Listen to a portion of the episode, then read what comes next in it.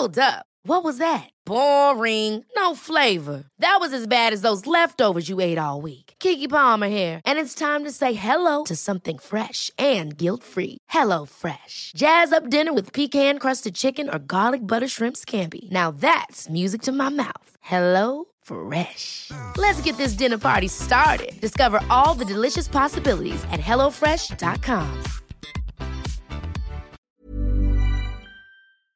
Hello? Hello?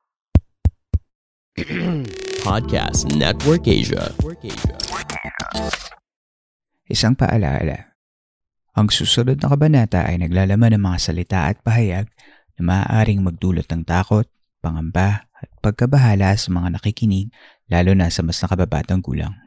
Huwag magpatuloy kung kinakailangan.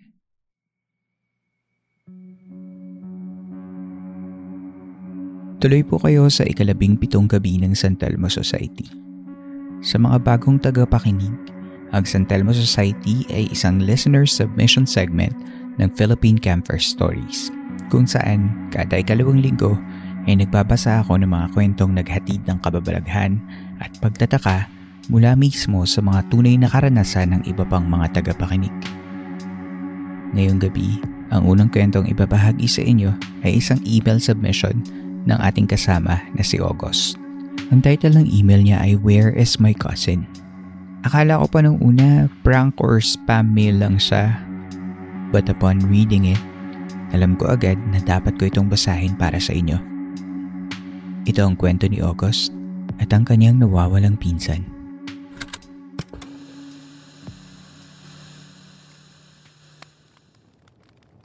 Hello, Campmaster. Sorry for using my dummy email account. My name is August, and I'm from Mindanao. I found this podcast while in quarantine last April. And what a solace from the outside world and the silence inside the house while I'm resting. I hope the email subject did the trick para mapansin mo ang story ko. Well, here it goes. Way back in 2016 or 2017, one of my distant cousins, who was also a good friend of mine, died because of drowning. Let me paint the picture for you. Nagpunta sila sa isang falls kasama ang girlfriend and mga barkada niya.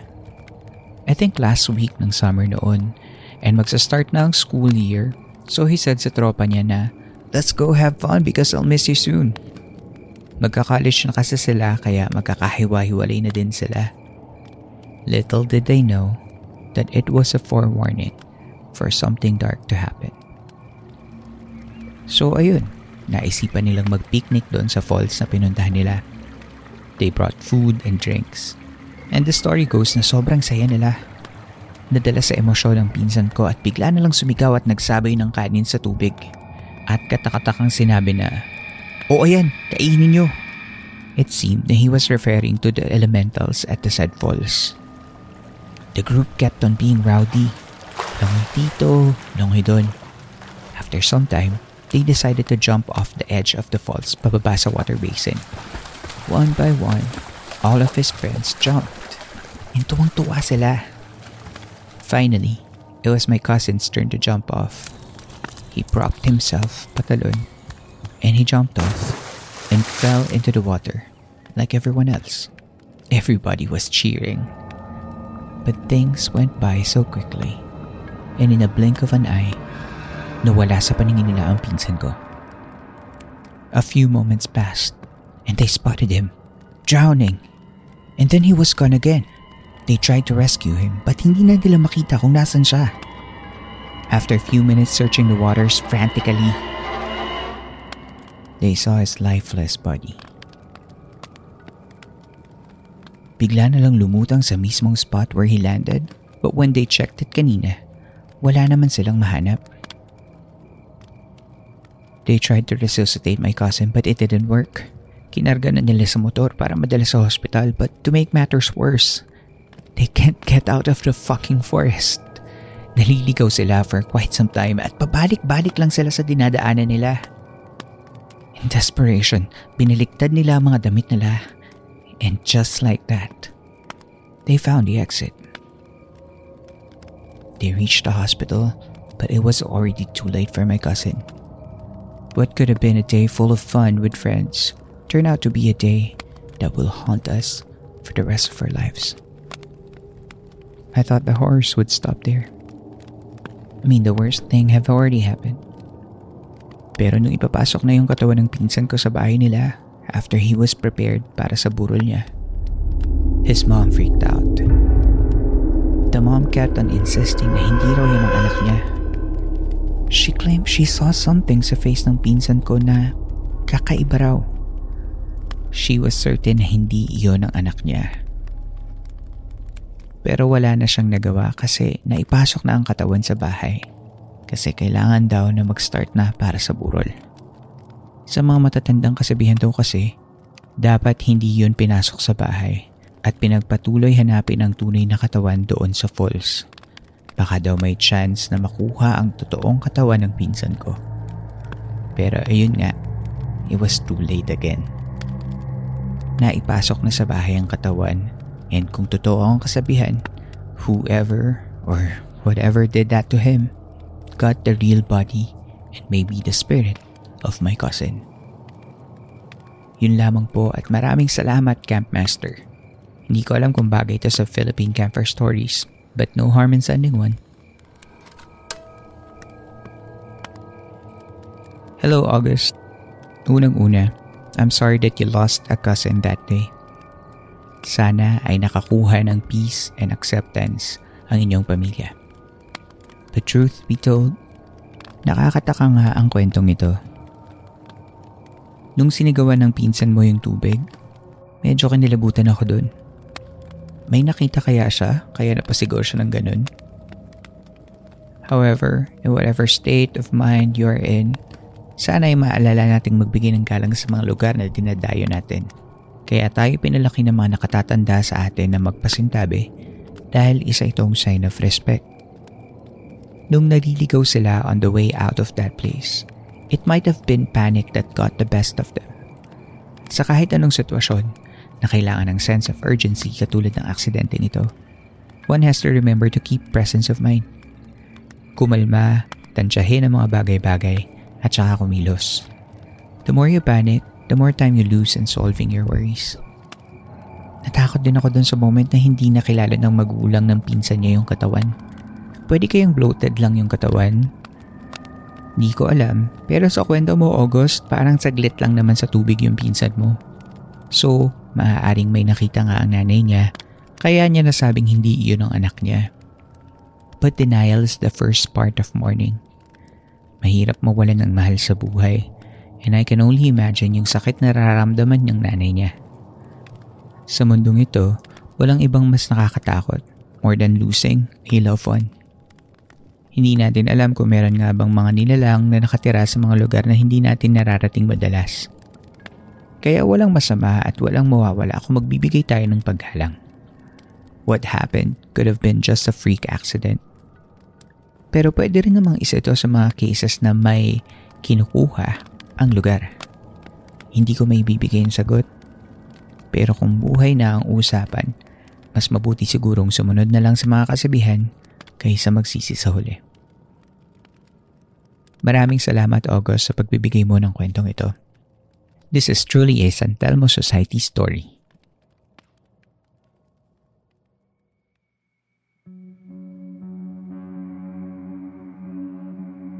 Sa ating pagpabalik, pakinggan naman natin ang kwento ni Tim at ang kanyang nakakatakot na paranormal experience.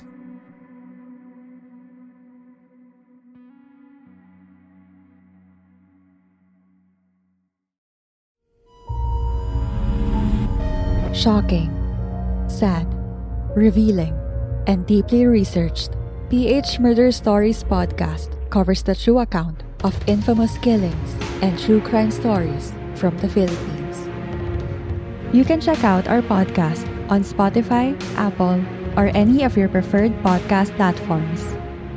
We publish new episodes every second and fourth Saturday of the month.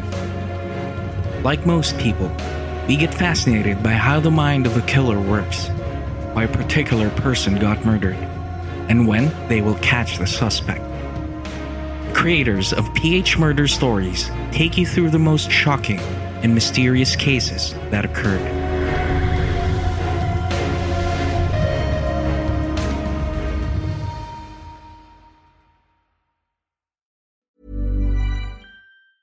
If you thought the only way to get a more defined jawline with natural looking results was through surgery, think again. Juvederm Volux XC is a non surgical injectable gel filler that improves moderate to severe loss of jawline definition and can help you achieve natural looking results with little downtime. Even better, this improved definition lasts up to one year with optimal treatment. No maintenance required. Improve jawline definition for a smooth, sculpted look with Juvederm Volux XC. For important safety information and to find a licensed specialist, visit juvederm.com. That's J U V E D E R M.com. Not for people with severe allergic reactions, allergies to lidocaine, or the proteins used in Juvederm. Common side effects include injection site redness, swelling, pain, tenderness, firmness, lumps, bumps, bruising, discoloration, or itching. There's a risk of unintentional injection into a blood vessel, which can cause vision abnormalities, blindness, stroke, temporary scabs, or scarring. Talk to a licensed specialist to find out if it's right for you. Ever catch yourself eating the same flavorless dinner three days in a row?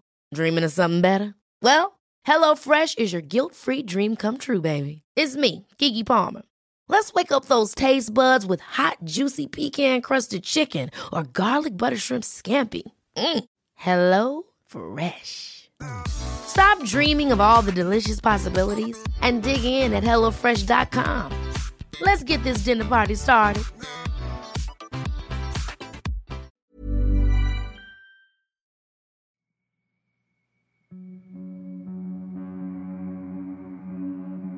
Sa pagpapatuloy ng Philippine Camper Stories.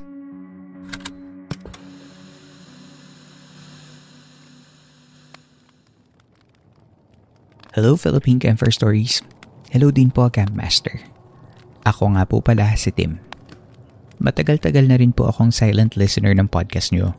In first time ko rin po mag-share ng paranormal experience at dito ko po unang isa-share. Medyo mahaba nga lang po siya. Nangyari po ito noong 2016 sa apartment ng boyfriend ko. That year, college pa lang ako and yung boyfriend ko is a call center agent. Friday noon when I decided na dun muna matulog sa apartment ng boyfriend ko at nagpaalam naman ako sa parents ko at pumayag naman sila. Yung setup ng apartment is may two-way window and katabi nun yung main door ng bahay. Pagpasok mo, may makikita kang sala slash dining area and pag naglakad ka pa, may mini hallway na dadaanan papuntang sa CR and madadaanan mo yung pintuan ng kwarto niya bago ka makapunta sa CR. That Friday night, nawala sa isip ko na may pasok nga pala yung boyfriend ko sa work niya at may iwan ako mag-isa sa bahay kasama yung alagang puppy niya. Actually, natatakot ako maiwan mag-isa kasi yung unang punta ko dati sa apartment niya, mabigat na yung feeling. Ewan, basta ang weird lang ng setup kasi magkatapat yung main door and door ng CR. Kaya siguro ganun ang feeling ko. Masama daw kasi yung ganun sabi ng lola ko. Pero back to the story muna. So I already prepared na yung baon niya and ayun, pumasok na siya sa work. Ako na duwag, binuksan ko lahat ng ilaw.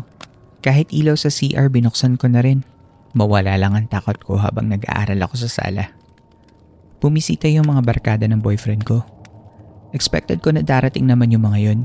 Halos kasi sa apartment na sila ng boyfriend ko tumira. I thought magiinom sila sa apartment so medyo nawala ang takot ko. Akala ko kasi sa labas lang sila ng bahay magiinom. Yun pala, may lakad talaga sila. Niyaya nila ako pero marami akong projects and assignments na gagawin. So, I decided na lang na wag nang sumama. Again, naiwan na naman ako mag-isa sa bahay. Around 11.30 ng gabi, nang medyo dinapuan na ako ng antok.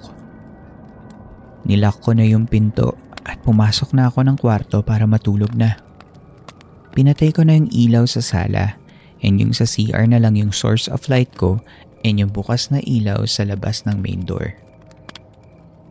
Mga around 12 midnight, nakita ko yung puppy namin. Lumabas siya at may tinatahulan siya sa main door at sa may bandang window. Pinabayaan ko na lang kasi baka may nakatambay lang.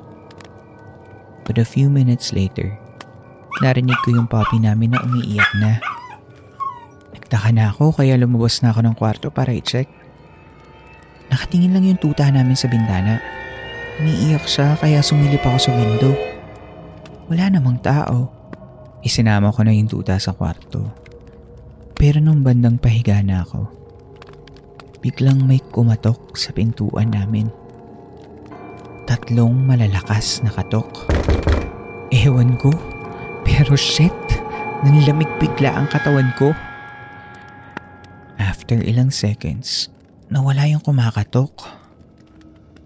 But suddenly, narinig ko yung mga bintana na sumara ng sobrang lakas. Mas lalo akong natakot kasi yung window, mabigat yun eh. Hindi yun kayang isara ng hangin kasi sobrang makalawang na. And kahit ako, di ko masara yun ng ganong kalakas. Shit, talaga nangihinig na yung katawan ko. Hindi ko alam saan ako kumuha ng lakas ng loob na sumilip para tingnan kung may tao.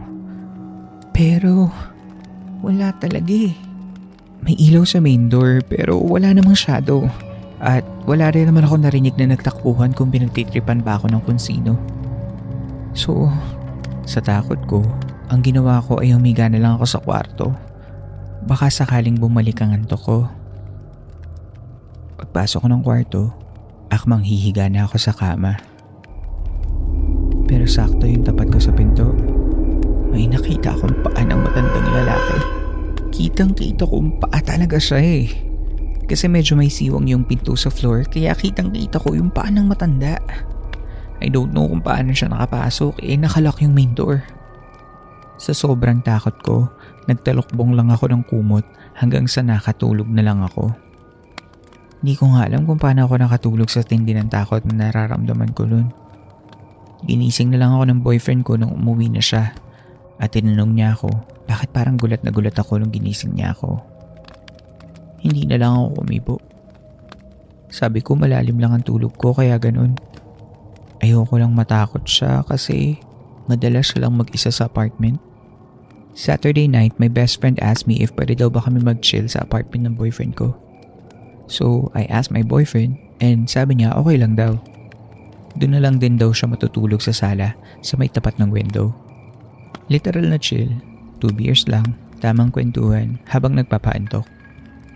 Siguro around 11 ng gabi, sabi ng best friend ko, tingnan mo yung boyfriend mo. So I looked at him. Akala ko nung una nakapikit lang siya at kumakanta ng kung ano. Then biglang nagpanik ang best friend ko. Sabi niya, Sunga ka, binabangungot na yung boyfriend mo. Lumapit ako agad sa kanya at inalog-ulog ko siya hanggang magising. Thank God, nagising naman siya agad after ng ilang yugyug ko sa kanya. Nanginginig ang katawan, pawis na pawis at naghahabol ng hininga. Sabi ko, anong nangyari sa'yo? Sabi niya, may matanda sa bintana at galit na galit daw sa kanya. May sinasabi daw pero di niya maintindihan kung ano. Hindi ko alam kung yung paa ng matanda na nakita ko eh pareho lang dun sa matanda sa bangungot ng boyfriend ko. Sa sobrang takot namin, tumigil na kami sa inuman at magkakasama kaming natulog sa kwarto. Kinabukasan, I asked the landlady kung may kilala ba siyang albularyo kasi yung best friend ko bigla na lang nilagnat. Sabi ng landlady, Diyan sa tapat si Aling Cora. Tinawag nila yung albularyo and pagpasok niya, tinawas niya yung best friend ko. Ang sabi niya, kaluluwa ng matandang lalaki yung nabuo doon sa pinatak na kandila. Ganito yung kaluluwa sa amin dahil masyado kaming maingay pag nagiinuman sa apartment. Binigyan ng pangontra yung best friend ko and in just a snap, okay na siya. Nawala na yung lagnat. Sabi ng albularyo, mag-alay kayo bilang peace offering sa nabulabog nyo. So ginawa naman namin. After nun, umuwi na rin ako and I promise na di na ako magpapaiwan ulit sa apartment na yun mag-isa. Pauwi na ako and then suddenly, a strange woman approached me and she said, may matandang lalaki kaming nakikita sa apartment na yan. Pag walang tao minsan palakad-lakad sa tapat ng pinto at bintana. Yun yata yung namatay na asawa ng landlady dyan bago pa ginawang apartment. Sa isip ko that time, confirm. Iisang kaluluwa lang yung nakapakita sa amin. Months later, lumipat na din ng ibang apartment ang boyfriend ko kasi ang dami daw negative vibes dun sa apartment. I learned my lesson na irespeto yung isang lugar, bahay man or hindi kasi hindi natin alam kung ano or sino yung nandun sa lugar. Siguro tinakot niya kami para ipaalala na matuto kaming rumispeto kahit saan. Yun lamang po. Thank you po, Campmaster. More power po and more stories.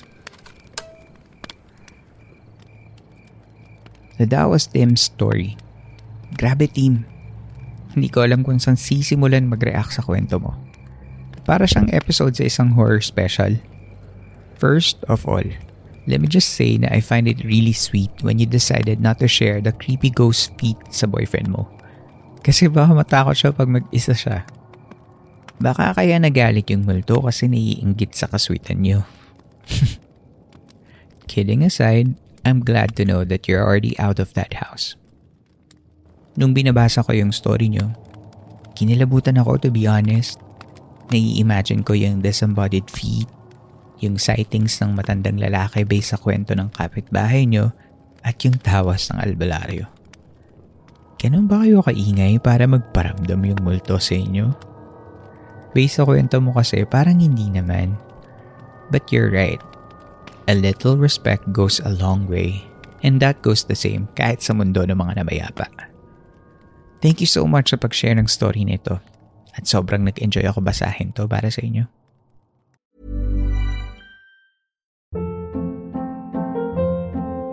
Hold up. What was that? Boring. No flavor. That was as bad as those leftovers you ate all week. Kiki Palmer here, and it's time to say hello to something fresh and guilt-free. Hello Fresh. Jazz up dinner with pecan-crusted chicken or garlic butter shrimp scampi. Now that's music to my mouth. Hello Fresh. Let's get this dinner party started. Discover all the delicious possibilities at hellofresh.com.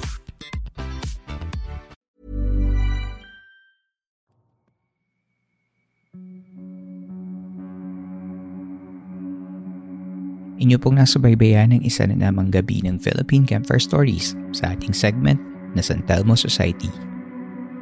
Salamat kay August at kay Tim sa pagpapaunlak ng kwento. Lubhang nakakapangilabot ang inyong mga karanasan. Sana ay nakatulong kahit panandilian ang pakikinig ninyo upang maipahinga ang inyong mga sarili laban sa mga problema at hamon sa labas ng campsite na ito. Mapapakinggan ninyo ng libre ang mga nakarang episode sa lahat ng major podcast platforms. Kung nais nyo maging bahagi ng podcast nito gaya ni August at ni Tim, maaari nyong isubmit ang inyong kwento sa email address na campfirestoriesph at gmail.com. At isasama natin ito sa ating story submission segment na San Telmo Society. Kung hindi nyo pa na-follow ang Philippine Campfire Stories, ay i-hit nyo na ang follow button sa Spotify – pati na rin ang notification bell para magsilbing paalaala kapag may bago na tayong episode. Maaari nyo ring i-follow at i-like ang ating mga social media accounts sa Twitter at Campfire Story PH, sa Instagram at Campfire Stories PH, at sa Facebook page ng Philippine Campfire Stories. Ang Philippine Campfire Stories ay miyembro ng Podcast Network Asia at powered by Podmetrics, ang pinakamadaling paraan upang kumita sa pamamagitan ng podcast. Sa Podmetrics, maaari nyo pagkakitaan ng inyong podcast sa pamamagitan ng mga ad campaigns at marketing affiliations sa iba't ibang mga brands. Para sa mga podcasters na gaya ko, mag-sign up na sa podmetrics.co at gamitin ang aking referral code Philippine Campfire Stories. Capital letters ang simula ng bawat salita, ang P, C, at S, at walang space. Makikita ito sa show notes ng episode natin. Kung kayo naman ay mga brands or services at nais mo makipag-collaborate para sa marketing ng aming mga programa, magtungo lamang sa advertiser.podmetrics.co at hayaan yung tulungan namin kayong maipahayag ang inyong mga produkto at serbisyo sa ating mga listeners. Nais kong tulungan ng mga tatak at produktong Pilipino dahil naniniwala ako na gaya ng mga kwento natin sa Philippine Camper Stories, mahusay ang tatak lokal. Muli, Maraming salamat sa pakikinig. Hanggang dito na lamang po tayo ngayong gabi at hanggang sa susunod nating kwentuhan.